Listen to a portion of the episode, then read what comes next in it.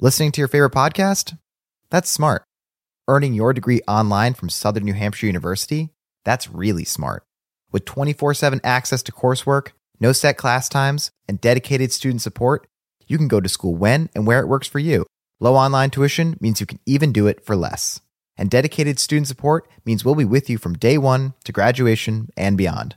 Join a community of learners just like you. Go to snhu.edu today to start your free application. The legends are true. Overwhelming power! Sauce of destiny. Yes!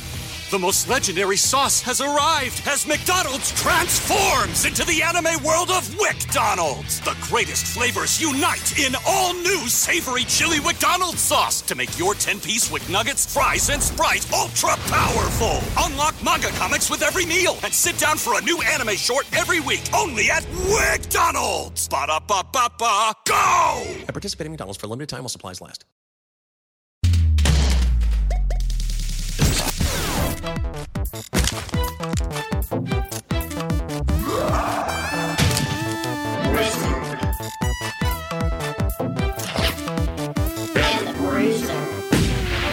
I am the wizard man, and I'm talking to my co host. Go on and try and record me if you're able. Don't you see that I am sitting at a table? Because this is a representative of major themes that we've been hinting at throughout 54 episodes. And this is a dynamic musical number. And you are going to hear my song and thunder. You are about to cry when you're sitting and watching this because this is literally the only representation of queer identities in the entire canon of modern mainstream cable animation. Oh, oh, Yep. oh, oh, oh. Uh, Uh, Jake, let's uh, fuse. Let's We fuse. By should. fuse, I mean have sex with each other, but that's it's not exactly not necessarily a. You can It's have a sib- necessarily. Yeah, I You could know, have a, kidding. you know, Smoky Quartz is more of a sibling uh, fidelity fusion. Stevonnie is like one of friendship and soulmateness. And then Oh, also love- sometimes, yes, it's about sex. Sif- Stevonnie, is that the correct pronunciation? I love, I love, I love, and I love that episode where they first fused. There, it's- Jake, Jake, it's time for the gush, and this is a gush that happens in real time. I had not really had any exposure to this series before This whole time? episode coming up. This whole time, nothing. I totally m- missed me. I, I had Adventure Time Mm-hmm. stuff, but never Steven Universe. But I, it's always just that show that I heard people passionately talking about. Uh, I knew a fan base existed and a fan base that uh, had a true, absolute, endearing love for the franchise all the way through, too. Through and through. No stopping it. Just the whole thing. I remember when, and this is so recent. I mean, this. Uh, what March 2020 was the final, final, final, final, at least up to now, episode of Steven Universe with the limited series. Uh, Futures. Future. Yeah, future. And I saw people posting, being like, it's finally actually over.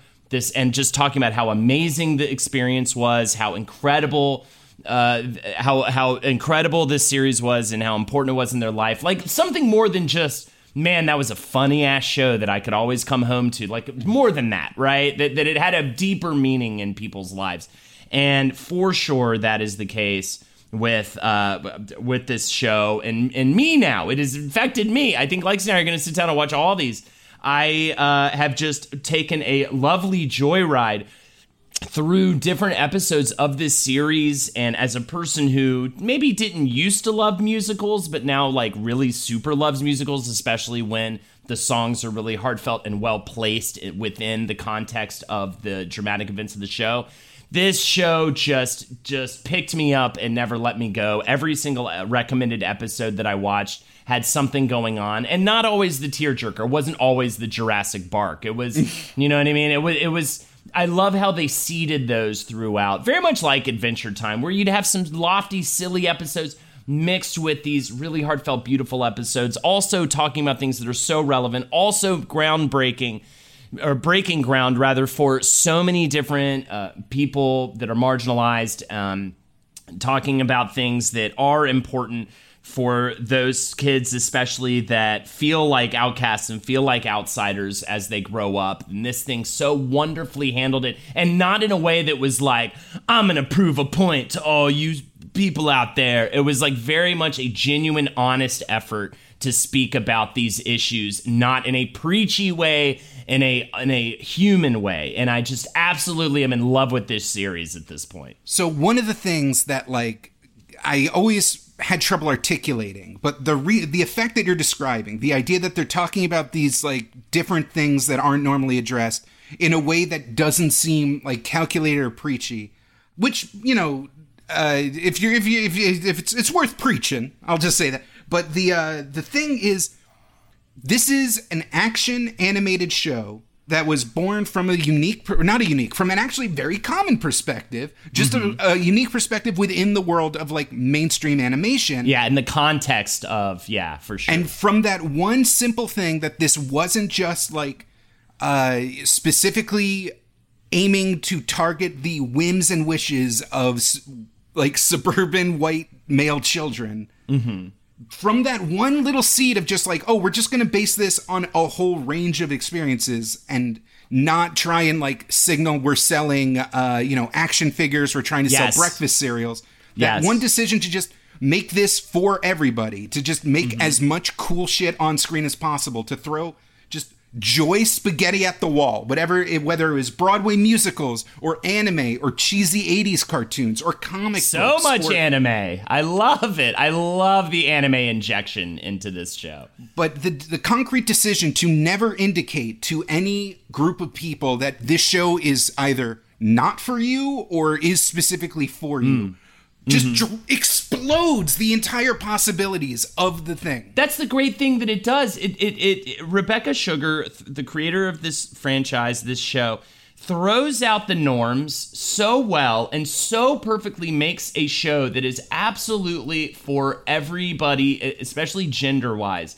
And I love how it is to, you know, watching this show. I'm like, man, this is totally a show I would have liked growing up, but it features a cast of strong female characters. It well, absolutely has. A, it's, has it's it, that's it's even that's like because they're not saying these are strong female characters. They're just right. saying these are characters that are kind of, or at least just by making the gems like default but the default isn't necessarily masculine is already yeah that's without, so like, great without preaching without making a million different concrete decisions just that one like seemingly small shift drastically alters the entire trajectory of what the show ends up talking about which is insane well and also just having these maternal figures there having having uh, Steven's powers come from his mother, not his father. All these sorts of things are, and it's not like thrown in your face and it's not like see what we did here? It's all very just interwoven into the show as if i don't know jake maybe this should, this is normal. You know what i mean? And that we can get rid of these uh, bullshitty you know uh, old approaches of doing things and have a show that is just for honestly genuinely feels like it's for everybody.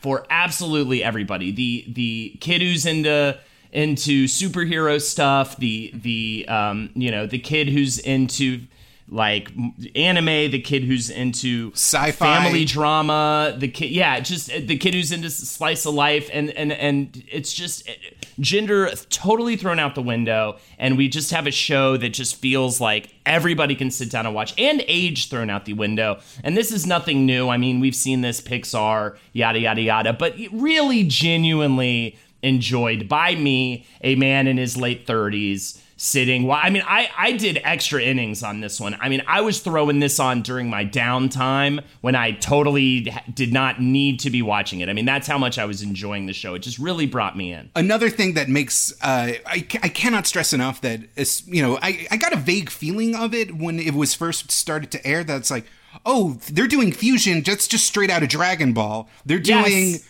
Uh, totally the, Dragon Ball. The crystal gems are this insane hybrid of both like Sailor Moon, you know, mm-hmm. uh, Madoka Magica, magical girls, but also like kind of chintzy She-Ra, Rainbow Brite 80s characters. Yeah. And it's because Rebecca Sugar is in her 30s. Uh, you know, her partner, Ian Jones-Quarrey is in, they're in their 30s. This is millennial fucking crack. This yes. is every little Straight piece on. of pop culture. It's drawing in everything from the legend, you know, Nintendo games to One Piece to uh, collectible like toys to even ice cream, even uh, good humor bars. Like it's a pastiche of a specific childhood. Literally, for well, for me at least, coastal suburban 80s 90s childhood all Uh-huh. mushed together into this wonderful stew that I just found like a pure dopamine rush. But at the same time, a very focused, driven plot with great character development, and the character development sticks, and the plots are, are incredibly well thought through, and the arcs are incredibly well thought through. So it's not just this nostalgia explosion, they actually do something with it. I really am just so impressed with this show. I'm so excited to sit down and go through the entire thing with Lexi. It's all on Hulu, by the way, which is fantastic. So catch it there if you haven't already. Why don't we give them an overview if they haven't actually watched it really quick before Who we is get in? wa- who is watching this and doesn't know what Me, me. I had no idea. I had no idea what this show was about. So I'm. That's why I'm doing this.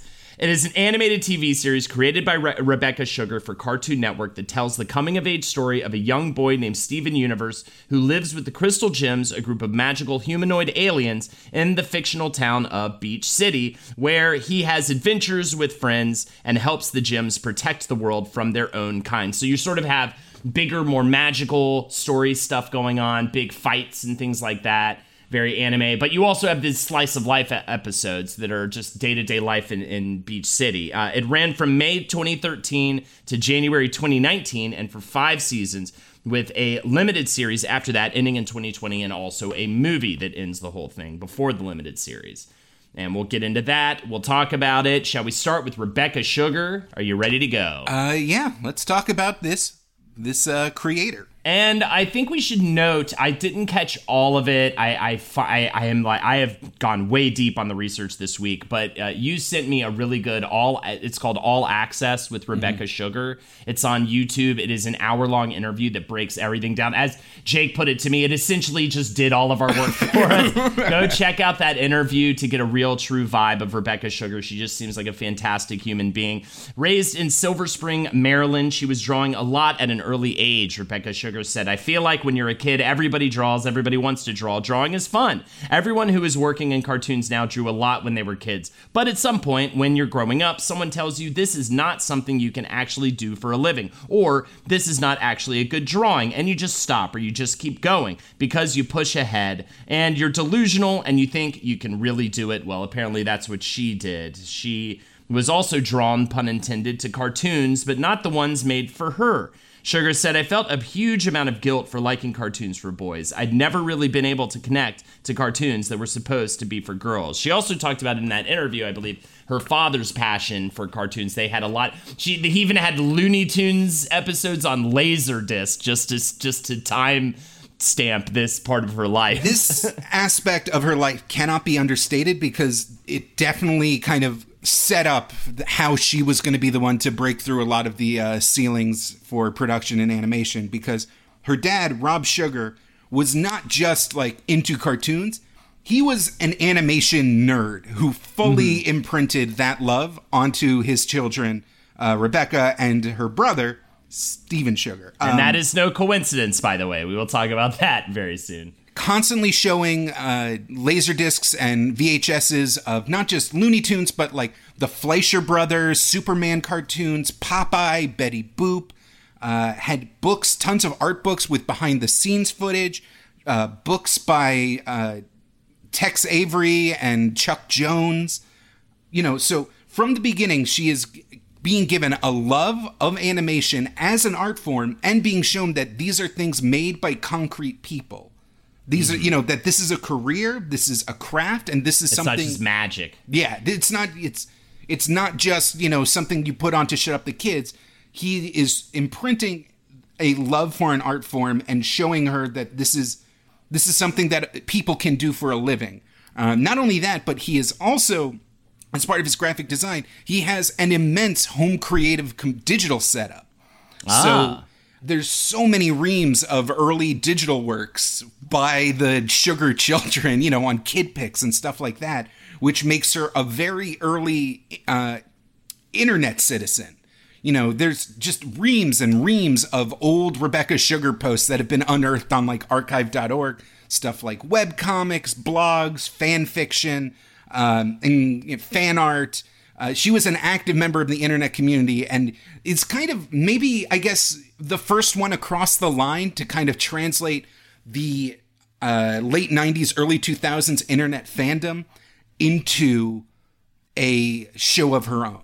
And I think that's what made this show so internet savvy and so popular online. Uh, her mother, Ellen Sugar, was a dancer. And even though Rebecca was not uh, gifted coordinationally wise, she spent many hours drawing dancers and looking at uh, figure drawing books and really gaining to learning to appreciate just kind of pose and uh, translating dance into 2D art forms, which really speaks to how uh, dancing is a key part of fusion in the series. Uh huh, for sure. And uh, how music is a key part of Steven Universe as well. I love her songwriting instincts. I think they're fantastic. I think that was my maybe my favorite thing. Of the every time a song would start in an episode, which at every episode doesn't have a song, she purposely did that.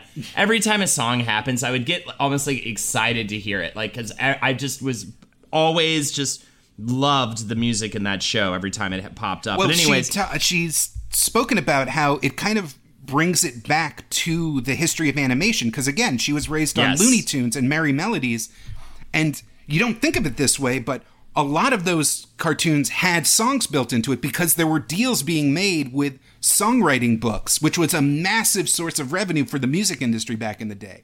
You know, if a song made it into a hit cartoon, it was almost more of a vehicle to sell the song more so than just, you know, whatever film reels were shown before a movie at a theater. Right, right. And so by making music such a key part of Steven Universe, she was actually kind of bringing back an old tradition and not just kind of it's not like um, indulgently just doodling around to like add her own music to the show. It was music and animation in her mind are almost inseparable. Also, it's important to note that growing up, her parents took her to various beach towns in Delaware, and that, of course, will be the inspiration for Beach Town, or Beach City, rather, uh, in Steven Universe. Uh, it's very clearly it's almost I not only in producing the show they actually had a uh, they did they took visits to Ocean City, Maryland and had a live 24/7 webcam that they found on the internet of Ocean City, Maryland so they could use it for reference. Um, the state, the fictional state because the world of Steven Universe takes place in an alternate Earth where there's 39 states of America. Everything's a little bit wonky. The state that O- that Beach City takes place in is the state of Delmarva, which is literally just Delaware, Maryland, Virginia smushed together. Oh, also, uh, I, I'm reading. I'm a lot of my facts are coming from the Steven Universe Art and Origins book. And Rebecca Sugar admits that it took them way too long to come up with the name Beach City for the set. I would love to see a list of all the other ones before they landed on straight up just Beach City. Uh, so she is going to a lot of school. Man, if you know what you want to do from an early age, you are hitting school hard. She's going to both Montgomery Blair High School and the Visual Arts Center at Albert Einstein High School at the same time. She talked about how she would, uh, and it was literally like she was carpooling with one other person. They would go, what, it, during lunch was it again? Or they would Yeah. carpool directly to and from each school. That's got to be insane. Also, while she's at this art center, she's getting into like a bunch of fights with her teacher about the importance of cartooning, and that, uh, because he believed so strongly in fine arts, which I thought was great. I mean, just shows you what kind of a person she was from an early age that she was willing to get in like long debates with a teacher like that. I wasn't that kind of student, definitely. There is not a single artist I currently admire of my generational cohort who ha- doesn't have horror stories of having screaming fights with their art instructors over whether or not you can draw anime as a living and that, you know, cartooning was just a dead end. Yeah, for sure. That's that is exactly the environment she's growing up. And of course, later they would add a cartooning department, and she felt very vindicated uh, at the. Uh, and she also she's winning awards. She was an art semifinalist at the Presidential Scholar Competition.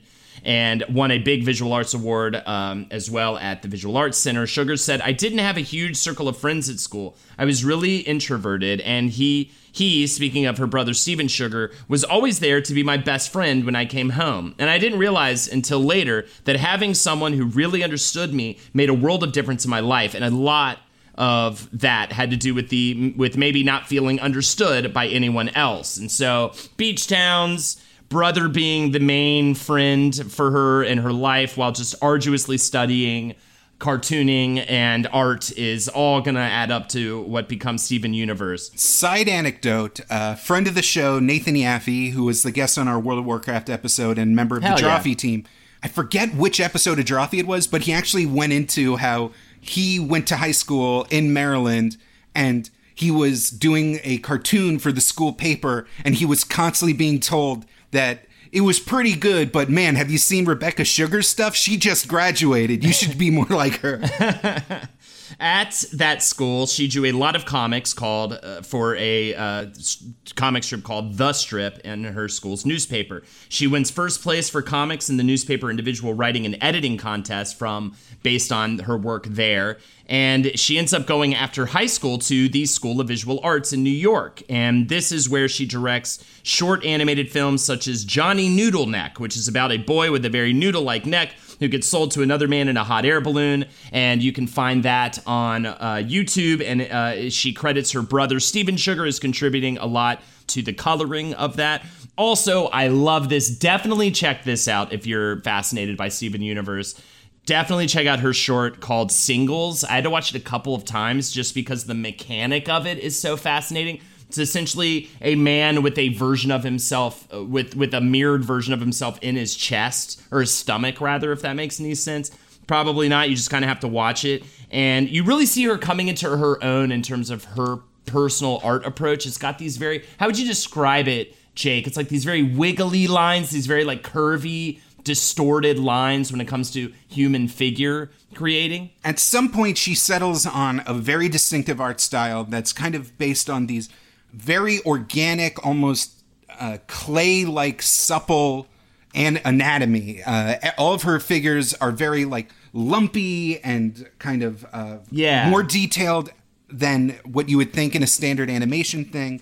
Uh, they have a lot of like uh, density and weight to them, and her facial expressions are incredibly evocative. Like the face is almost completely uh, moldable. You can see each and every muscle in the face kind of contort. It's like a clay figure. Yeah, it's like clay. It's like clay fighter. She's also torn at this point while she's at SVA because she's actually getting more traction in the world of indie comics. You can find stuff like uh, Pug Davis, which was Davis. this sci-fi black and white show that, or sorry, comic series about a, without giving too much away, a former NASA employee who is grafted with the head of a pug and a robot body on adventures Don't forget the gay sidekick. Uh, gay blouse. sidekick.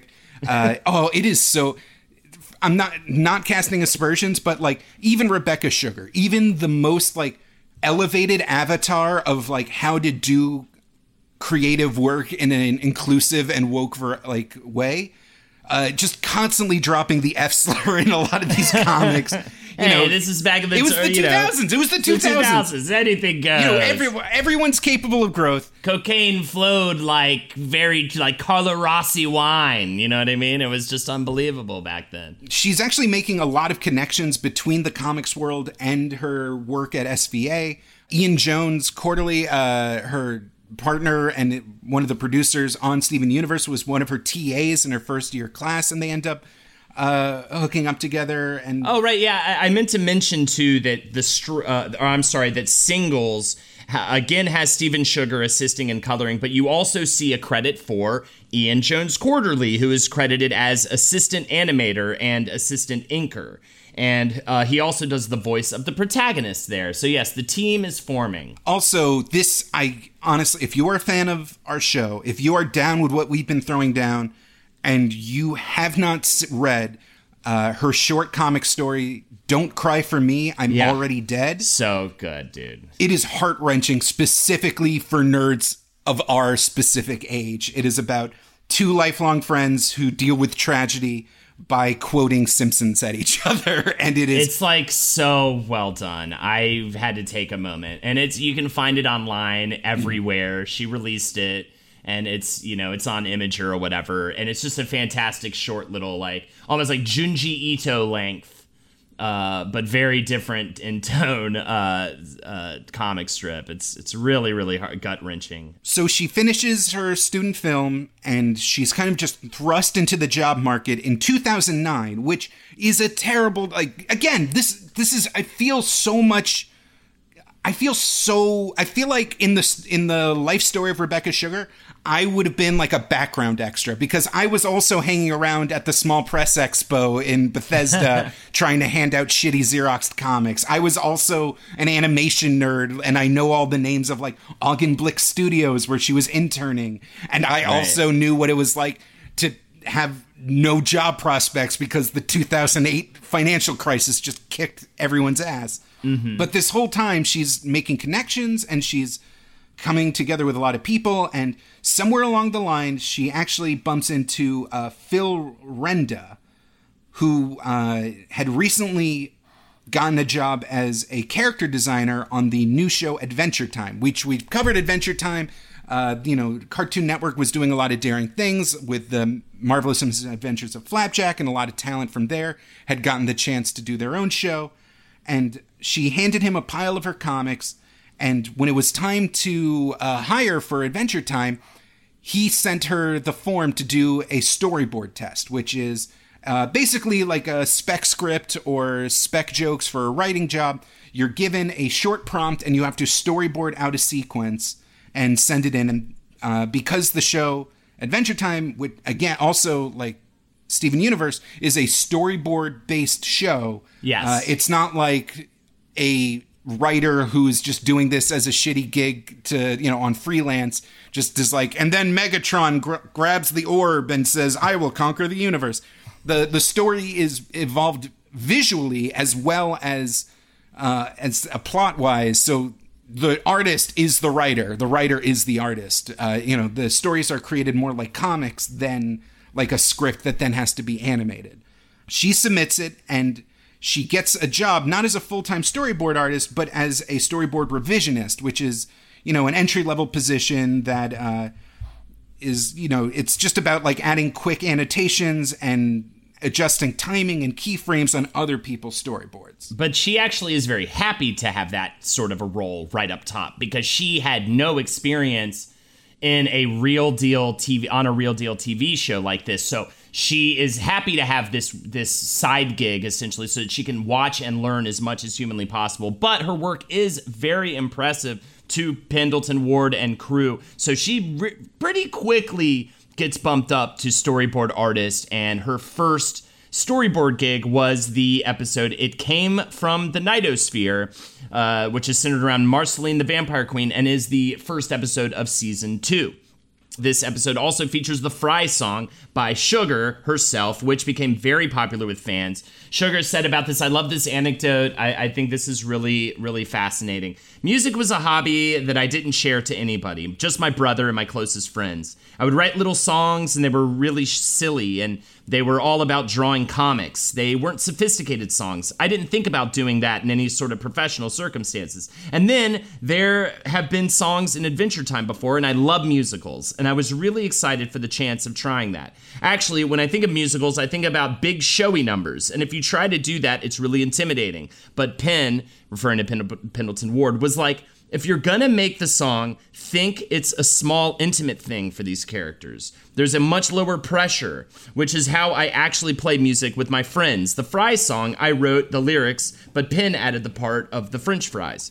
It was a that's a big it was a part. back and forth. That's a big part. It was a back and forth process, and I really love that. I love Actually, the idea that uh, Mary, can you play a little bit of Yes. the "Daddy, Why Did You Take My Fries"? Because this was a big turning point in her career. yeah, it's great. Daddy, why did you eat hmm. my fries? I bought hmm. them and they were hmm. mine. But you ate them, yeah, you ate my fries. And I cried, but you didn't see me cry. Daddy, do you even love me? Well, I wish you'd show it, cause I wouldn't know it. What kind of daddy eats his daughter's fries and doesn't look her in the eyes? Daddy, there were tears there. If you saw them, would you even care? Yeah, and that choice is so much stronger than uh, what she was initially going to do, which is going to be this big showy. I mean, even kind of think uh, "See My Vest" or something like Yeah. that on from The Simpsons, right? Like, or or Monorail is going to be this big showy moment, show tune moment. And Pendleton said, "Bring it down," which not only defined Adventure Time. But also def- would go on to define a lot of what Steven Universe would do with their music. And that approach is so much more, I think, actually effective when it comes to certain handling certain story elements and character elements and uh, uh, really was such an important turning point for what she ends up doing on steven universe Listening to your favorite podcast? That's smart. Earning your degree online from Southern New Hampshire University? That's really smart. With 24 7 access to coursework, no set class times, and dedicated student support, you can go to school when and where it works for you. Low online tuition means you can even do it for less. And dedicated student support means we'll be with you from day one to graduation and beyond. Join a community of learners just like you. Go to snhu.edu today to start your free application. The legends are true. overwhelming power! Sauce of destiny. Yes! The most legendary sauce has arrived as McDonald's transforms into the anime world of WcDonald's. The greatest flavors unite in all new savory chili McDonald's sauce to make your 10-piece Wick Nuggets, fries, and Sprite ultra powerful. Unlock manga comics with every meal and sit down for a new anime short every week only at WcDonald's. Ba-da-ba-ba-ba, go! At participating McDonald's for limited time while supplies last.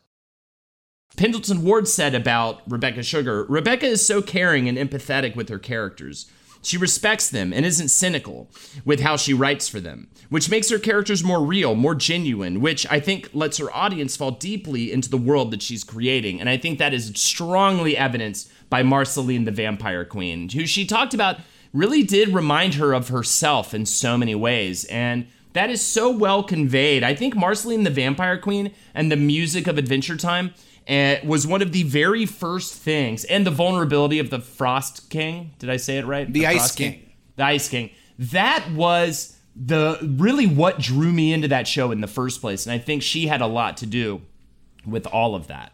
as more and more Marceline episodes and more and more songs and kind of the the humanity and vulnerability that Rebecca Sugar was bringing to the show kind of stood out in fan reactions. She gained a very quick reputation uh, among the very online animation fans. They almost it's almost like they recognize that like ooh one of us has gotten into the gates. Yeah. And so, based on that response, uh, Curtis Lelash, who is uh, one of the great, uh, almost a Fred Seibert level guy, he's currently over at Netflix, but he is very much credited as one of the people that ushered in the Cartoon Network renaissance, along with you know regular show and all that. Just casually came up and said like, "Hey, uh, we'd like it if you pitched us something," which is a much more involved process than uh, you know, it's set out to be. First, you have to get the pilot approved, then the pilot has to go through revisions. There's a whole, so, you know, it's not as simple as like, hey, kid, I'm offering you a show. It's literally like, hey, let's get this process started. And so she just had an explosion of creativity off that prompt. There is, in the art book, there is pages and pages and pages of mythology and notes and character ideas and sketches and all of these things that she wanted to include in this series. Like from the get go, the complicated nature of the gem uh, mythology, fusions, all of these things, the fashion, the aesthetics. She wanted to make something that was unlike anything else that she had seen on children's TV, specifically adventure kind of uh, mainstream action adventure shows. She, yeah, she also based a lot of her early ideas on a short story she wrote called Ballad of Margot and Dread about a sensitive child helping teens with problems they could not verbalize, which again sa- was definitely a novel sounding premise at the time. Uh, she says that the relationship between Steven and the gems are less less of a mother uh, child relationship and more based on the individual kind of modes of how she interacted with her br- uh, little brother. Uh, you know, Amethyst is like the impulsive kind of bad influence older sister. Pearl is the overprotective, kind of scolding older sister, and Garnet is the wise, cool, you know, teen older sister. Yeah. And how Steven kind of helps brighten up their lives and how they kind of guide him was very much kind of where it started going. One of the things that I love is one of the notes on the show uh, in in her sketchbooks while she's still just trying to like form these ideas is that Steve is like naive, but he's never the fool. He's like, uh, you know, he's quippy, like but that. he doesn't have like a Bart Simpson attitude. Like Uh-huh. already, she's just trying to deconstruct a lot of the things that make a protagonist in a male-focused adventure show just like something different, something a little bit more immature. Uh, I'm sorry, a little bit more emotionally mature. Well, that what you literally just described is exactly what why I love that character. So that's so great that that was like such an early choice. So she she takes an art presentation to to the Cartoon Network execs, and the show is greenlit, which makes Okay, well, wait, hold on. Um, when making the pilot, uh, she already had the idea to do something sublime, which is it's kind of a brilliant quote. Uh, she says that actually Reed Failer of our sister show, um, The Story Must Be Told, when he heard we were doing a Steven Universe episode, sent me this exact quote. Beautiful art is something that is frameable, that you can hang on a wall and completely understand immediately. It's very pleasing. Sublime art, however, makes you feel that there's something outside of what you're seeing that potentially has more importance and power than what you can even imagine at that moment. It's upsetting and even scary to know that you're only being shown a small fraction of something larger, that you're being denied. But also, it's a different type of beauty that helps you understand your own failings, your own inability as a person to understand the fullness of what's going on. To me, that relates so much more to actual life than simply a beautiful piece of art. That was part of the goal with the pilot as well as the whole series to know that there is so much more that you can't see, and the way that knowledge can frustrate and excite and confuse and scare you all at the same time. love it. Beautiful. Love it. So uh, yeah, so she she uh, she gets the show greenlit. This makes Sugar the first woman to create a show independently for the network, though it should be noted that years later she came out as non binary, though I also should be noted she still uses she, her pronouns. The, regardless, uh, she, at this point, it's around this time she resigns from Adventure Time. Working on both shows just becomes too much and ends up focusing on Steven Universe. The pilot short is centered around the main characters and their personalities, but it's in a slice of li- slice of life way, and also focuses on the humor, but without any of those major defining world events that it becomes so well known for later. This is like a te- almost like a vibe test. They make a concrete test. decision to kind of do an in media res, uh, a quote unquote vertical slice. So you can tell that there's way more mystical muju juju happening in the background, but the actual plot is Steven with the use of a what is basically a Time-Turner from Harry Potter uh, helps defeat a spooky alien artifact known as an electric skull uh, and saves the gems once the show was greenlit, quote unquote, there was actually a ton of work that had to be done. The quote unquote crew universe had to be assembled. And this is kind of an amazing, like, bringing the team together because among the many people, uh, her partner Ian Jones-Quarrey was brought in. Character designer Danny Hynes is brought in, who kind of smoothed out the more lumpy, uh, iconic Rebecca Sugar style to what we kind of now know as the Steven Universe style, a very this smooth. highly simplified Yeah. style based on like the works of Cezanne, like this incredibly unfocused broad style that that uh that, that really was simplified in a lot of ways and I think a lot of television shows do this they they attempt to take whatever it start they started with and simplify it enough so that production crews can really get in there and make choices and do things and it's really easy to just add your ideas to it and keep going because the, the the basics are so simple. Rebecca also uh, said she, she. I realized while working on the show that it's not what I thought it was going to be about. It's about how much I needed emotional support in high school. Just with little things going through tough times, high school teen angst. My brother would just be hanging out with me, not having to say anything.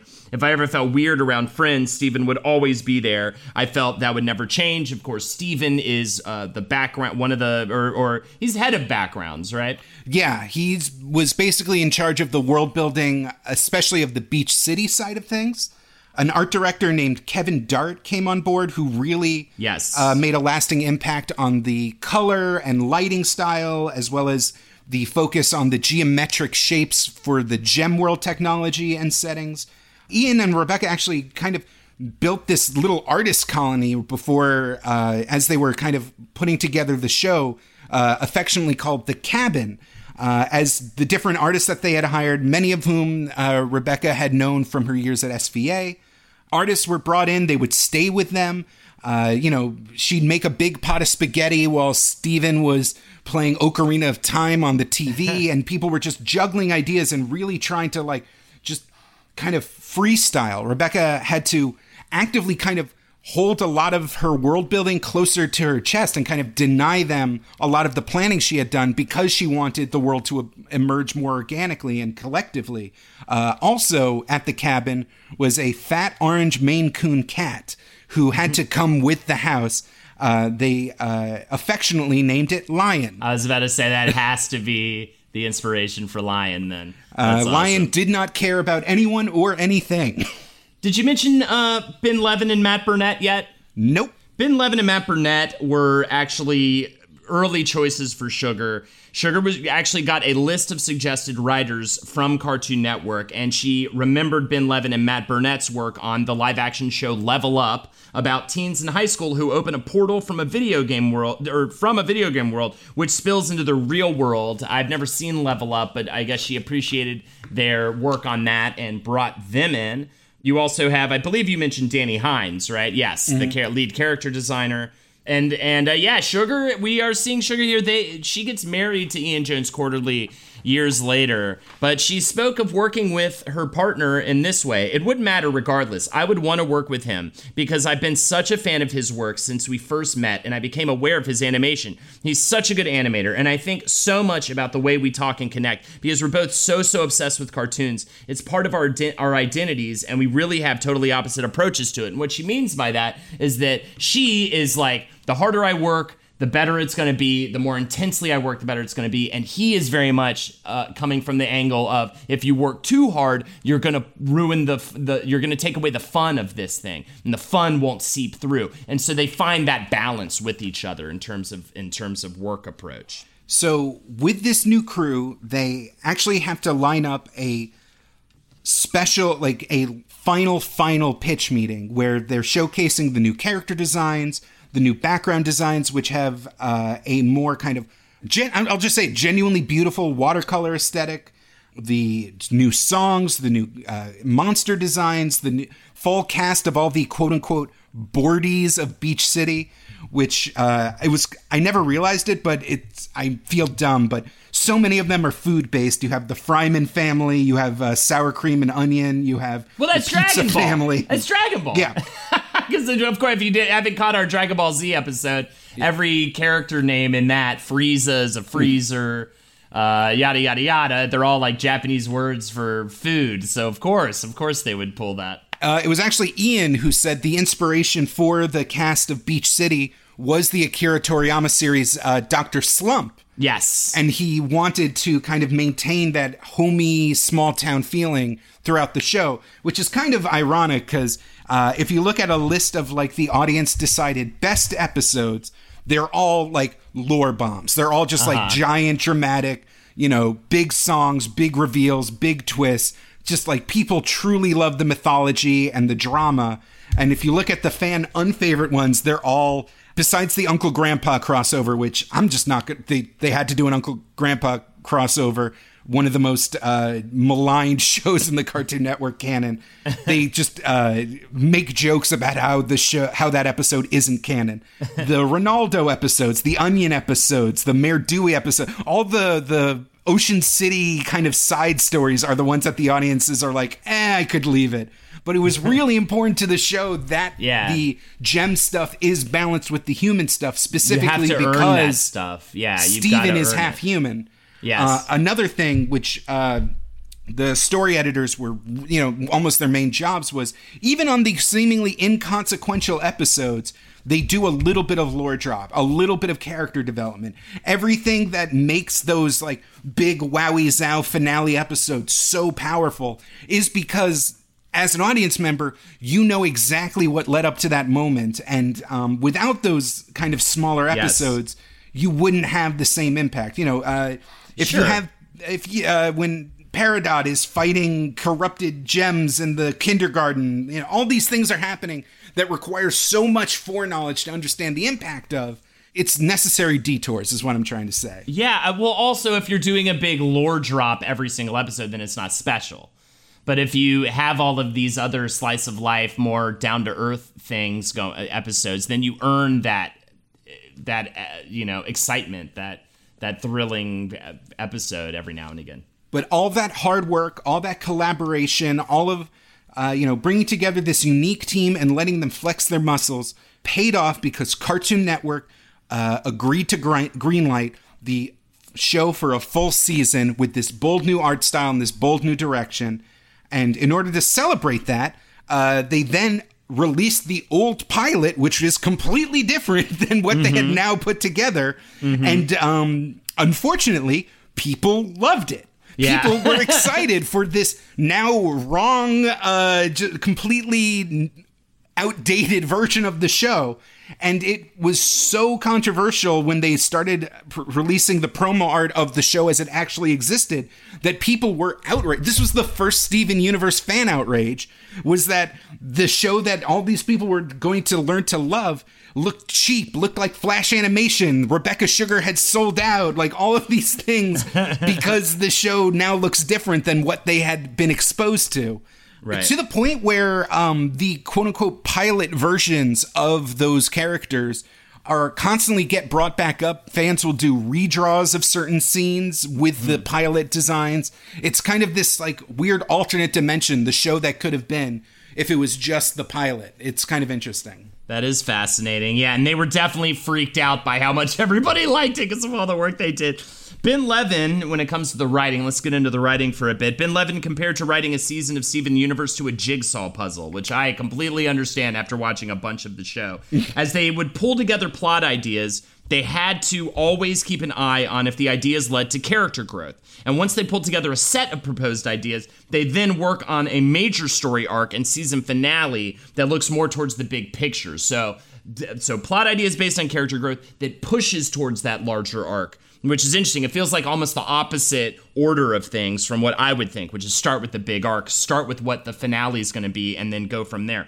Writer Matt Burnett likens it more to an algebraic equation, where, quote, one side is the season finale, and the X's and Y's are the episodes we need for that solution to make sense. The team would play creative games to come up with new ideas. And if you listen to our Adventure Time episode, this is the same, like clearly so much of the same approach. They would, I believe they did this exact game in the creative room in Adventure Time. Uh, a, they would. They would create a scenario with characters drawn on a piece of paper, which is then passed to a second writer who adds a few sentences, then passes it to a third writer until this image has a 3x story to accompany it. And there's oh, and yes, and we've already talked about how there's definitely a mix up of the happy fun episodes with the more emotionally compelling episodes as well. A big focus on that and a big focus on balancing Steven's human side and the gem side. So all of that has to come into consideration for when writing a season of Steven Universe. if you're ever watching an episode and you think like a weird element kind of came out of the blue or you know just uh, just a giant left field twist in what was a seemingly straightforward episode chances are that was inspired by one of those exquisite corpse writing exercises Yeah. the episode uh, future boys zoltron in which steven universe kind of inhabits a fortune telling machine and then oh uh, one of my drapes just fell. Cut that out the episode Keep the future drapes in. I love it. It's very bright. It's very bright in Jake's room right now. All of a sudden, Anyway, the idea that Steven gets uh, trapped in a fortune telling machine only to help uh, Mr. Smiley reconnect with his whole uh, stand up comedy duo buddy, that is definitely born out of these disparate paragraphs written by different writers, all kind of mushed together into a single plot. Things like uh, Rebecca Sugar just having a random idea that, like, "Oh, I think it'd be fun if Steven got on a boat. and, like, then they'd have to figure out how to work that into it. Another key thing in the writing process was uh, they were adamant about making sure that everything is told from Steven's perspective. Yes. That uh, if we're having a flashback to something where Steven wasn't there, it was because he was being told this story for the first time. Or uh, if you know Yellow Diamond is you know making a maniacal plot, she's not just going to be off on her own like Mr. Burns on The Simpsons, like monologuing. She's you know if Steven leaves the room, we don't see what she's up to, and that was a huge struggle for the team, which. Again, another huge thing that this show does right is the way that Steven learns about the adults in his life and slowly learns about their flaws and their weaknesses and also their strengths gradually having to glean the details, you know, the same way that you learn about your own parents, because this story is from Stevens. And it also helps that, uh, And like, Steven! like Steven, we're foisted into this complex millennia long, uh, story arc, this intergalactic war of rebellion and redemption right alongside with him. Supposedly, the, the art book li- said that they cannot show it for spoiler purposes, but there was this giant sprawling uh, chart that Rebecca Sugar had Yes. made of the chronology of the history of Gemworld, and you can see just a tiny little bit of it, and it's just covered in post-it notes and different colored marker scribblings with random lines drawn everywhere. But that was not what the you know that wasn't the core of the show. The you know it's everything has to be done organically through Steven's perspective. Another thing I really appreciated reading about some of the positive criticisms of the show was that so many times when it's a coming of age story or a story about a kid on the verge of growing up, the arc is the kid growing up. Whereas in this show, no, it was that a kid can still stay a kid and learn things and be things as a kid. And it's not about them getting to the ne- next step of adulthood. It's about them just of developing as a child, which I thought was fantastic and so different from the way a lot of people handle those things. And a lot of the things that the show is known for emerged like kind of naturally. Like, yeah, fusion was a part of uh, Rebecca's initial idea for the show. You know, the just a fun Dragon Ball mechanic, a great toyetic kind of thing. It, it's definitely born from, uh, you know, her past playing video games and watching anime.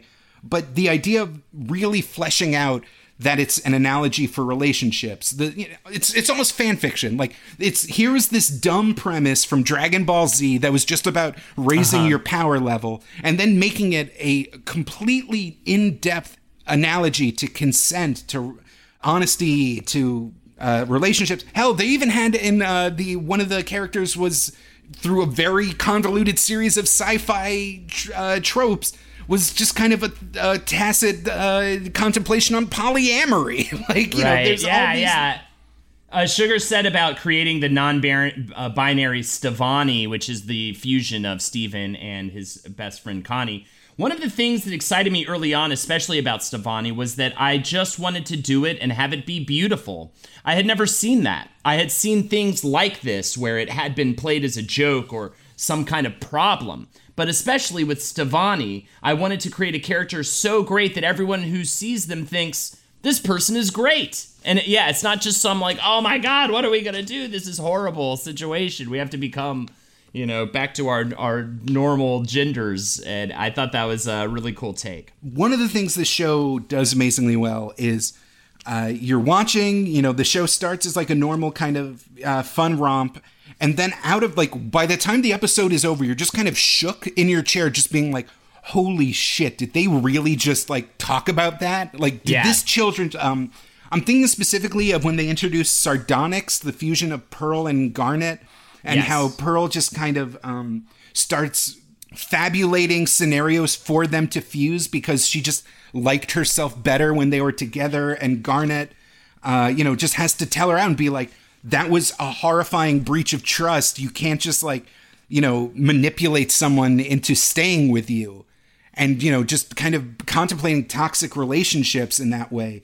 And I was just kind of like, the episode ends. I'm just like, holy sh! This is a children's cartoon. I m- my version of that is mindful education. Oh my I God. I love that episode so much. That song is so beautiful. It brought me to tears. Like I just I was like, did they really just within the parameters of a short song in an animated show not only address conflict resolution, true conflict resolution in a relationship and what that takes on an emotional level as well as having done something that you feel ashamed about and grappling with that as a human being and being okay with that. basic meditation for kids. Just Yeah. literally, Uh, Because kids do feel anxiety, kids feel Yeah. guilt, kids feel shame. These are not just lessons that adults need, and they just fucking went for it. And it really wasn't like you know this is and this isn't PBS. This isn't the ad council. Like just Rebecca Sugar one day was like, "Hey, um, I, I think it was Levin or one of the other writers is like, I know you're doing this meditation thing, and I've been feeling overwhelmed, and I've been doing it too, and it's like really helpful and neat. Is there any way we can do a sh- like an episode about it? And they just made So it work. good. Uh, Mary, good. I'm sorry. Can you if you could play uh, just a chunk of the "Here Comes a Thought" song? It's just it's just so great. Please. Take a moment, remind yourself to take a moment and find yourself. Take a moment to ask yourself if this is how we fall apart. But it's not, but it's not, but it's not, but it's not, but it's not. It's okay, it's okay, it's okay, it's okay, it's okay. You got nothing, got nothing, got nothing, got nothing to fear.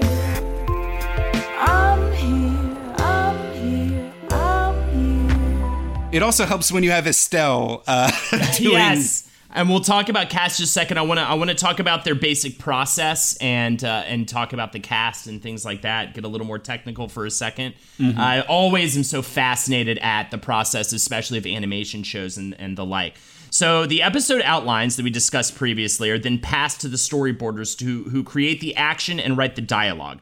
Artists draw their ideas on post it notes, which are attached to walls, tables, and boxes in the corner of their office. I mean, everywhere. Sugar comes around and looks at them and gives them notes and so that they can make changes. Usually it's two artists per storyboard, and they each write half the dialogue and draw half the panels, and it looks very much like a comic strip.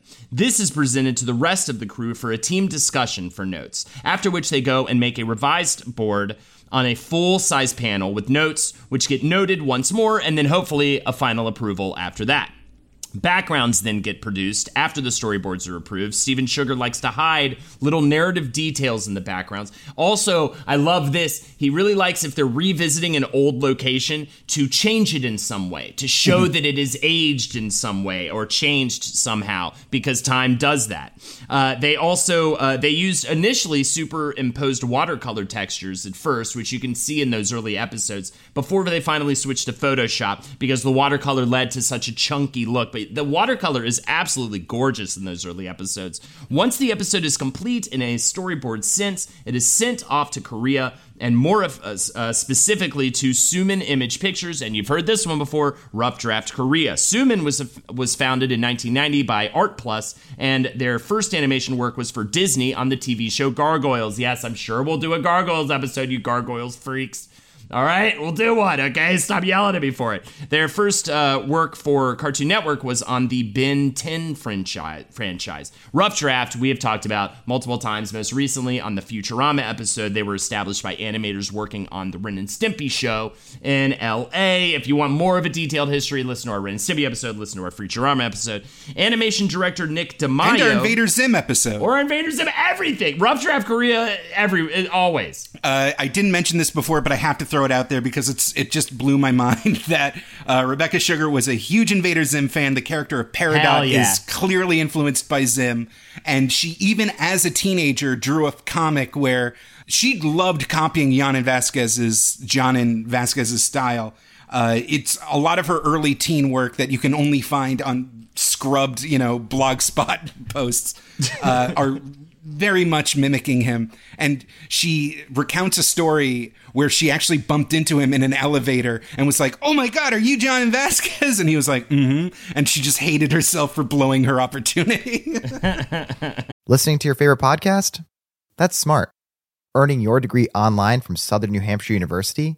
That's really smart. With 24 7 access to coursework, no set class times, and dedicated student support, you can go to school when and where it works for you. Low online tuition means you can even do it for less. And dedicated student support means we'll be with you from day one to graduation and beyond. Join a community of learners just like you. Go to snhu.edu today to start your free application. The legends are true. Overwhelming power! Sauce of destiny. Yes! The most legendary sauce has arrived as McDonald's transforms into the anime world of WcDonald's. The greatest flavors unite in all new savory chili McDonald's sauce to make your 10-piece Wick Nuggets, fries, and Sprite ultra powerful. Unlock manga comics with every meal and sit down for a new anime short every week only at WcDonald's. Ba-da-ba-ba-ba, go! At participating McDonald's for a limited time while supplies last. So there's a few steps because one of the things this show does very, very well is because they care so much about the story they're telling, they produce a highly, highly, highly detailed animatic. You know, they bring in all the assets, they send it over digitally, and the timing of each expression, each thing is created in a digital animatic with the audio recorded from the voice cast with the music beats. It's basically a almost near finished episode just without you know the inks the color and the final uh, in between poses down to the point where individual frames will have handwritten notes on it and it's all assembled digitally. You could watch these animatics and have almost the same effect as watching the final product because they want to make sure that the animators overseas really nail what they want. And uh, in previous generations you know, just fuck it, send it to Korea, and if it looks funny, it looks funny. Who cares? It's a kids' cartoon. Mm-hmm. And so that level of collaboration, making sure that unique poses have their own notes, that unique outfits have their own notes. They give extensive, detailed materials for these animators to work with. Reminds me of the Mike Judge document from our King of the Hill episode. Oh, absolutely. Almost uh, so many rules. There are so many rules on how to draw each character, where the nose line meets, where the eye lines meet weirdly enough, Sugar also makes sure that there is a lot of expression in these characters. Uh, as long as you know, I saw a thing on YouTube where people were getting mad at this series for like going quote unquote off model too much, but hmm. the designs are so strong. Everyone has a strong silhouette. Everyone looks unique next to each other. That you know, you're allowed to actually play with proportions. You're allowed to play with uh, anatomy if it means selling the emotion you want to sell. Um, my favorite thing is that they're distance models. Uh, if you've ever played the Steven Universe game Attack the Light and how everyone has these like kind of cute chibi versions, those are based on special uh, character models for when characters are far away so that they don't distract from things that are closer up. That's funny. Uh, and that animatic and everything is led by animation director Nick DeMayo. The animation is drawn and inked on paper, then scanned and colored digitally. Then they have a back and forth to fix errors, and that's about it for the process. There you go. The cast briefly we'll go through these guys. Uh, it won't take too long because for most of them, it was their very first ever thing that they did in animation voiceover. Zach Callison voices Steve Steven, and this is his first lead role on TV. Before this, he did a handful of live action and animated Disney shows. It seems they pulled a lot of talent from Disney television stuff. Garnet is voiced by Estelle, an English singer, songwriter, rapper, record producer, and actress who was killing it before this. You'll be my American boy. Yeah, American, single American Boy, boy. became a huge hit in the UK, and this was her first voice uh, acting gig ever. But but definitely pulled in for her singing abilities. Her music, even before this, influenced Sugar's approach to the music on the show.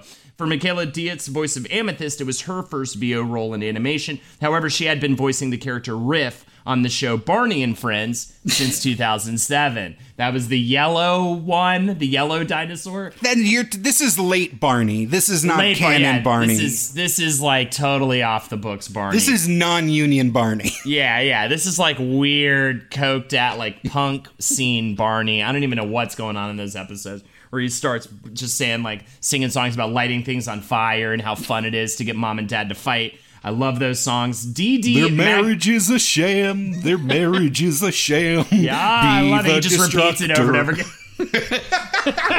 just for an entire 30 minutes. God, remember how much you wanted to kill Barney when you were in uh, t- uh, 12 Why years did I care so much? Why did I care because you're not a baby, Barney? and Barney is for babies, and I'm not a fucking. Ba- I'll rip his goddamn dick off.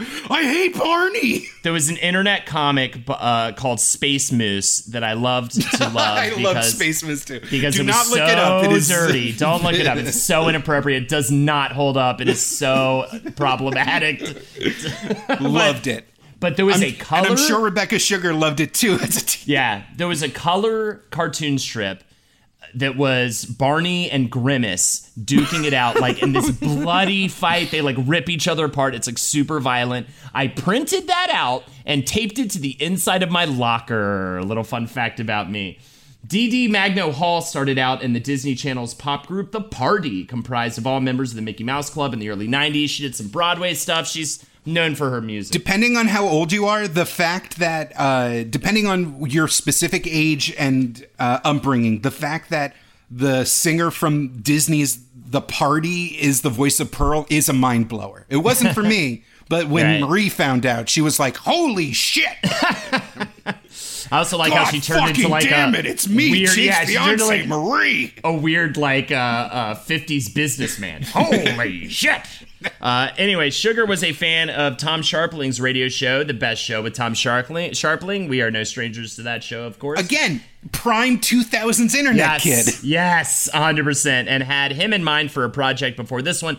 Therefore, she hit him up to play Steven's father, Greg Universe. He kills it as Greg. It's so such an emotionally visceral part. It's so she well done. was smart enough to not um, call the character Tom Universe as she originally intended because that would have been weird.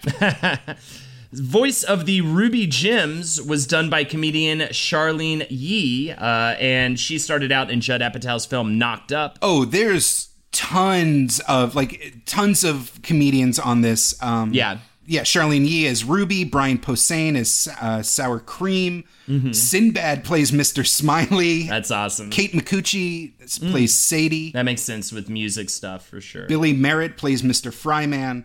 Natasha Lyonne smell, uh, plays Smoky Quartz. Nice. The comedian Godfrey is Kofi, one of the the uh, pizza people. nice. Oh, and uh, uh, Parna Nancherla plays uh, Nephrite, or yeah, Nice. To round out the cast, Grace Rolek uh, plays Steven's friend Connie, who was 16 years old when the series began. However, she did start voice acting in animation at the age of six. So the main force, which is Steven and the Gems, record three to four hours per session over the course of three to four weeks a month for 10 months each year. Sugar and voice director Kent Osborne attend these sessions for notes. Rebecca Sugar loves to attend these sessions apparently because uh, the silly voices that the actors have to make in order to convey different emotions and things. um, the Diamonds are all played by basically Broadway royalty. White Diamond is played by Christine Ebersole. Uh, Yellow Diamond is played by Patti LuPone. Um, and again, uh, when we were watching this show years ago, and Marie heard the voice of Yellow Diamond, she is a massive theater fan, and she was like, "Holy God, fucking damn it! Is that Patti fucking LuPone?" Uh, absolutely, I remember that. And then she she punched her thighs for so long, the, the her entire legs turned blue. Oh, she shattered the old fashioned that was in her hand and put out her giant comical cigar on my arm. So let's talk about the music. The songs and musical numbers are produced by Sugar and her writing team. The extended theme song was composed by Rebecca Sugar while waiting in line for a security check at the LA International Airport. That's because she always brings a ukulele with her, and a ton of the music apparently is written while she's traveling ar- around, going to cons and things like that. Both Estelle and Aimee Mann are cited by Sugar as a big influence on her music in the show. The songs on the show are composed by the electronic duo Aivi and Surasshu, uh, who got together on a sound that combines piano and chip tune. And their first big project was called The Black Box, which featured several video game covers, including Lonely Rolling Star by Katamari Damacy. And that makes so much sense. Video games, I don't think we've talked about that enough, is such a big influence on the show. Ian Jones-Quarrey and Rebecca Sugar love gaming. The staff loves it. There's a ton of video game influence, not just in the music, but in you know different plot points and things like that, as mu- as much as Dragon Ball and other anime stuff is. In that interview, she tried to kind of say, she tried to communicate the feelings that she had while trying to create Steven Universe. And it was basically based on watching her brother play Ocarina of Time and Majora's Mask. The idea that even though she is following uh, her brother playing a young boy's adventure, she was still 100% drawn into it. And kind of like Link, Steven is this innocent warrior who is has to like step up to save a world from a greater conflict that he really had no inkling he was a part of up until uh, late in the game. Mm-hmm. Another thing that Aivi and Surasshu did is they gave every character their own kind of instrument set and leitmotifs. yeah, leitmotif. Uh, Pearl is uh, piano, Garnet is synth bass, Amethyst is drum machine, and Steven is chiptune tones. They even go deep enough to kind of like try and draw lines between the characters. For example, uh, Amethyst is based on drums, and because she is also a quartz based warrior class gem, Jasper is based on a more like grungy, electric kind of twerked uh, drum sound that linking the two characters together.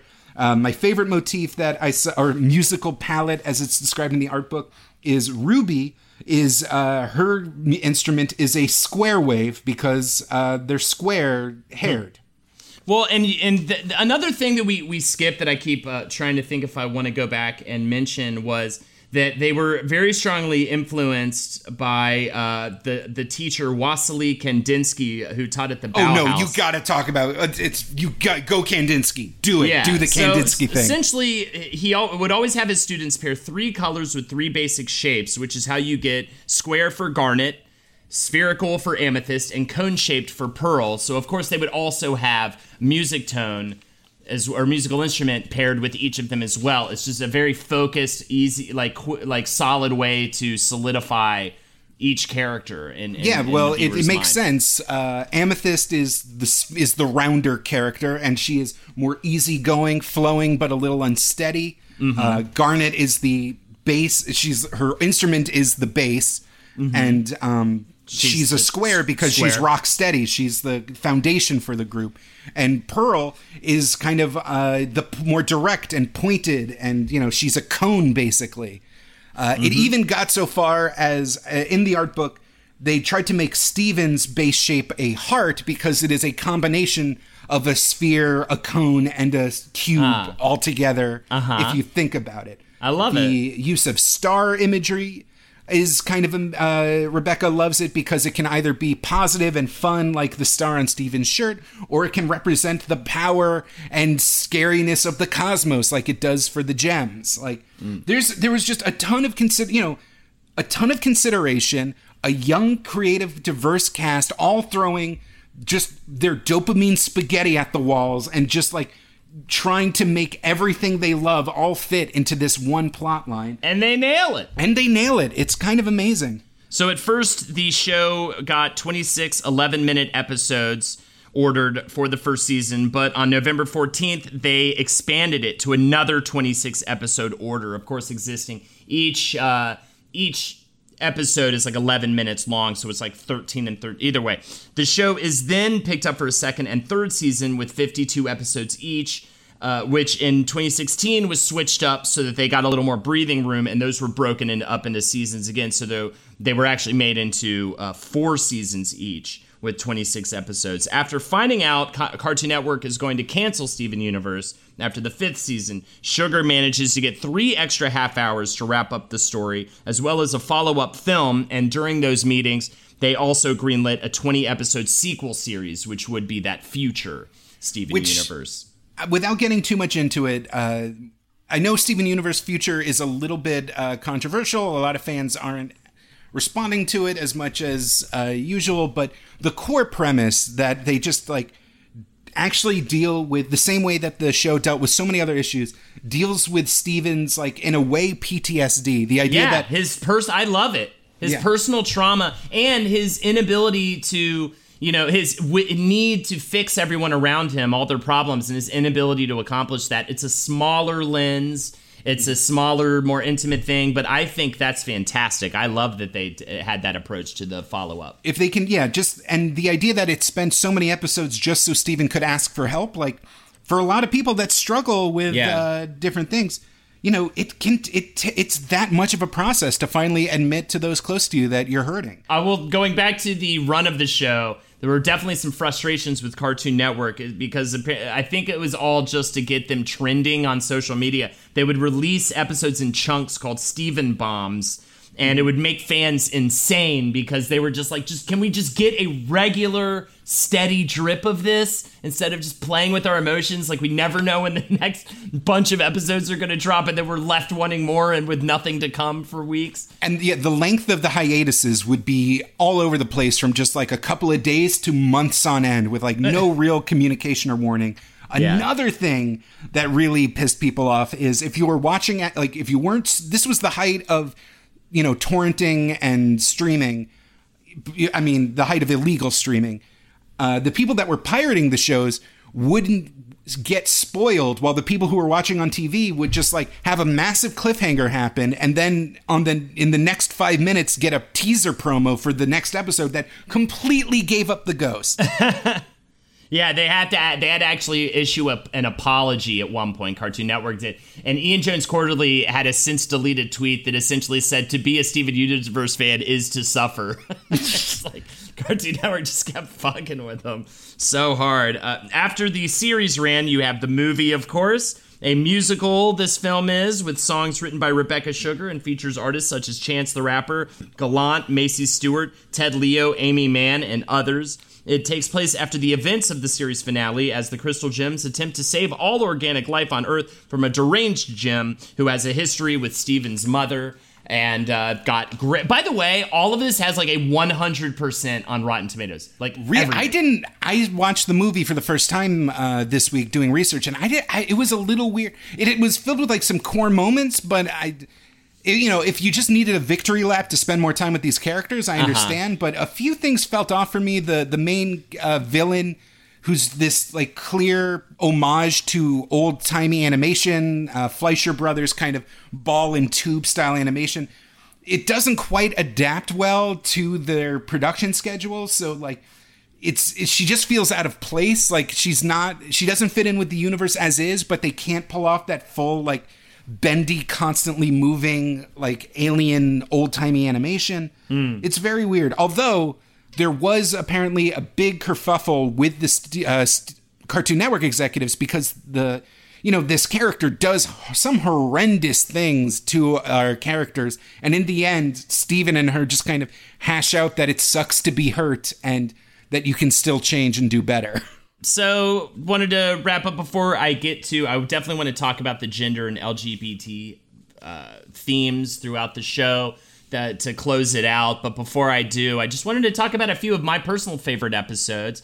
Uh, briefly, because honestly, just go watch them. I'm not going to do it justice describing it. The first one, and these a lot of these are very obvious ones, but whatever. The first one being Lion 3 straight to video. It has a huge moment at the end that's got a great emotional impact. It is very, it's just such a creative, phenomenal episode that opens up, sheds some light on Steven's relationship with his since deceased mother. Sworn to the Sword is another great emotional episode with a great mu- music, a great song in it that's all about Pearl's relationship with Steven's mother in a lot of ways and her need to protect her mother and having failed to do that in a certain to a certain degree. I uh, just for a good one-off that's not the big emotions type thing. I loved Steven and the Stevens. That's episode 1 uh, or season 1 episode 22 and essentially it uses the time travel mechanic to for Steven to form a band of all Stevens. The music in it is fantastic. It's just a funny, fun sci-fi episode that I really enjoyed. If you want to watch that Stevonnie episode I was referring to earlier that I had the quote from Rebecca Sugar for, that was Alone Together, a huge monumental episode in the series, season 1, episode 37.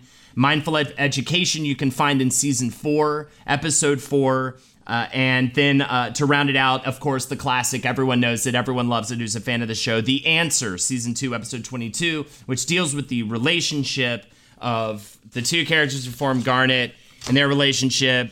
Definitely deals with same sex relationships in a certain way. Thank you.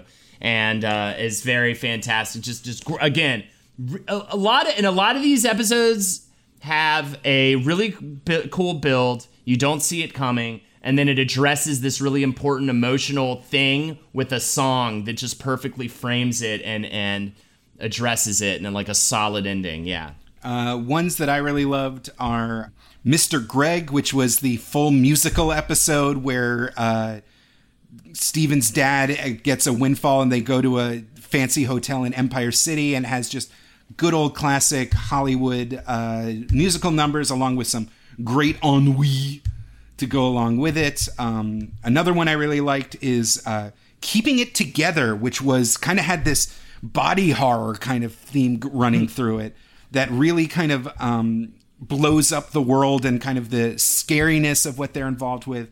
A great one off episode is Last One Out of Beach City, which is a Pearl centered episode.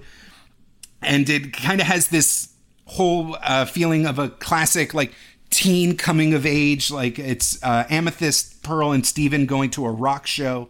There's so many that I, I want to talk about because each one really There's has. so many. It's I cut a bunch off of that. Like I just wanted to give a few. I mean, just start from the beginning. It's absolutely fantastic. The episodes are 11 minutes each. And I do think you need to watch some of the less emotionally impactful episodes to earn those moments. Oh, Bubbled. hubris. Bubbled is another amazing one. That's like almost a bottle episode because it's fucking crazy. Hell yeah. So one of the big things that I so I mentioned earlier the big episode, The Answer, which is season two, episode twenty-two, and has to do with the nature of Ruby and Sapphire's relationship. And ha- Sugar had this to say about getting this over uh, with the ne- network executives. It's the hill you're willing to die on. My hill was Ruby and Sapphire. I would compromise on a lot of details, but I would never compromise on love. And that kept me very focused through everything in general. It's the nature of the job when you care about something, you have to fight for it. And in season five, she's finally able to fight for and get a the very first gay marriage to happen in an animated series, especially one for children. Sugar said, I was pitching this back in 2016. It's been a very long road. It really goes all the way back to 2011. Actually, no, I'm sorry. I think this is Steven Universe Future this happens in. No, no, even in the- Reunited is the wedding episode. Reunited was- is the wedding. Oh, okay, cool. And that's in season five. this is one of the amazing things is Cartoon Network executives sit her down and say like, "Listen, we support you. We know you're trying to do this, but we're an international company and it's true in countries like Indonesia and Thailand and all over the world, there's still places where gay relationships are considered an adult relationship. The idea is that like a, there's no such thing as a queer child, which uh, according to Rebecca, like you know, Rebecca just says herself, like in my own experience as a bisexual, non-binary person, I know that's not true. Yeah, yeah. By the way, the the the sheer just gumption to just come out publicly as a bisexual at a panel at the 2016 uh, Comic Con is like, Yeah. yeah. There's a reason why so many people look to this show for guidance, for inspiration, because there really was nowhere else where this was happening. Sugar said, The more material I would pitch about Ruby and Sapphire and their romantic relationship, the more visible the ceiling of what we could do to become what we could do became. And it really made me realize how critical it was to have LGBTQIA characters in G-rated media. I began to realize how quiet I had been about my own story and my own life because I had internalized the idea that there was something adult about these stories. And there isn't. These themes were a part of my childhood, they were a part of the childhoods of many people on my staff. There is nothing more adult about Ruby and Sapphire than any other couple in on the show. So I became very driven to make sure that we could tell the most wholesome love story you've ever seen on television. this is how dedicated she was to this cause because I think this is a brilliant thing. In the episode, throughout the series, it's very telegraphed that uh, Ruby is a more masculine presenting entity and Sapphire is the more effeminate one. But at the wedding, they specifically put Sapphire in a suit and Ruby in a full wedding dress, specifically because in the countries that were uh, censoring the show and trying to minimize the gay aspects of the show, they had used a male voice actor for Ruby to make them seem more like a straight couple. And so by intentionally putting Ruby in a wedding dress, there was no way around this because here you amazing. had the girly one with a bow in her hair and the other one now in a full wedding dress. Like you couldn't like dance around it. Yeah, it's just beautiful. It's just like completely normalized and beautiful in the show in this really inspiring way. I just absolutely love the way that they handle all of the anything gender related, queer related, anything. It's just fantastic. Um, so uh, yeah, after Steven Universe Future, Rebecca and team were exhausted, done with the series for now. She did have this to say about it, possibly continuing in some form or fashion. I'm certainly interested in spending more time in this world with these characters, but the thing about Steven Universe, it's about Steven Universe, and I want to give him the time to heal. I want to give that to my team as well. So I'm not really sure for certain what's going to happen in the future. I have a few ideas, but I'm going to take a little time to reevaluate everything before I jump into them. And that's all I got. Jake, you got anything else before we wrap this up? Um, I just, you know, I hope we did a good enough job. Uh, there's the show itself was built for our current generation. There were extensive production blogs on Tumblr. The creators interacted with fans all the time. Um, that familiarity lent itself to uh, a very weird energy where, you know, like anything in the modern age that can be obsessible, obsessive fans would fight with each other, would kind of create all these weird little fandom wars. But at this point, everything from Star Wars to Spider Man also has that. So I guess it's still uh, equity on there.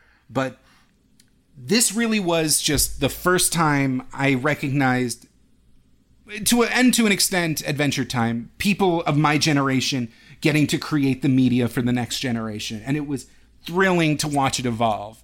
It's just, it's kind of fascinating. It's, it's one of those things where like I wish I had the creativity and collaboration and work ethic to make something as profoundly enjoyable as this show. Yeah, and as heartfelt as this show. It's just so wonderfully, deeply personal, and I just love it. And uh, yeah, there you go. That's our episode on Steven Universe. Thank you so much for joining us. Uh, if you'd like to follow us further, check us out patreon.com forward slash wizbru. We do weekly bonus episodes for just $5 a month, and it really greatly helps us out helps keep the show going helps us able to continue keeping our lives going while we do this show. Also also you can follow me on twitch.tv forward slash holdenators ho. I am on there. I am streaming monday tuesday friday night almost every single week.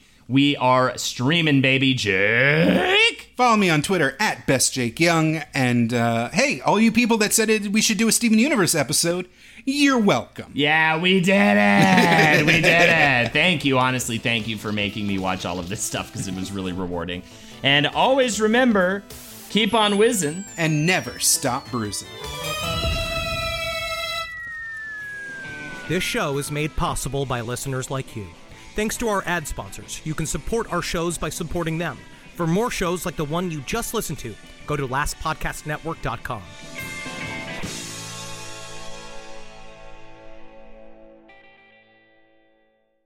The legends are true. overwhelming power! The Sauce of destiny. Yes!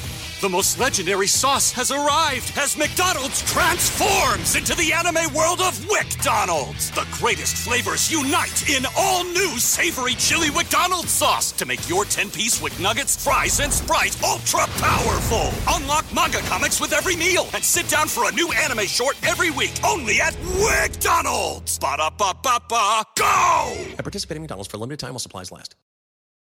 Listening to your favorite podcast? That's smart. Earning your degree online from Southern New Hampshire University? That's really smart. With 24 7 access to coursework, no set class times, and dedicated student support, you can go to school when and where it works for you. Low online tuition means you can even do it for less. And dedicated student support means we'll be with you from day one to graduation and beyond. Join a community of learners just like you. Go to snhu.edu today to start your free application.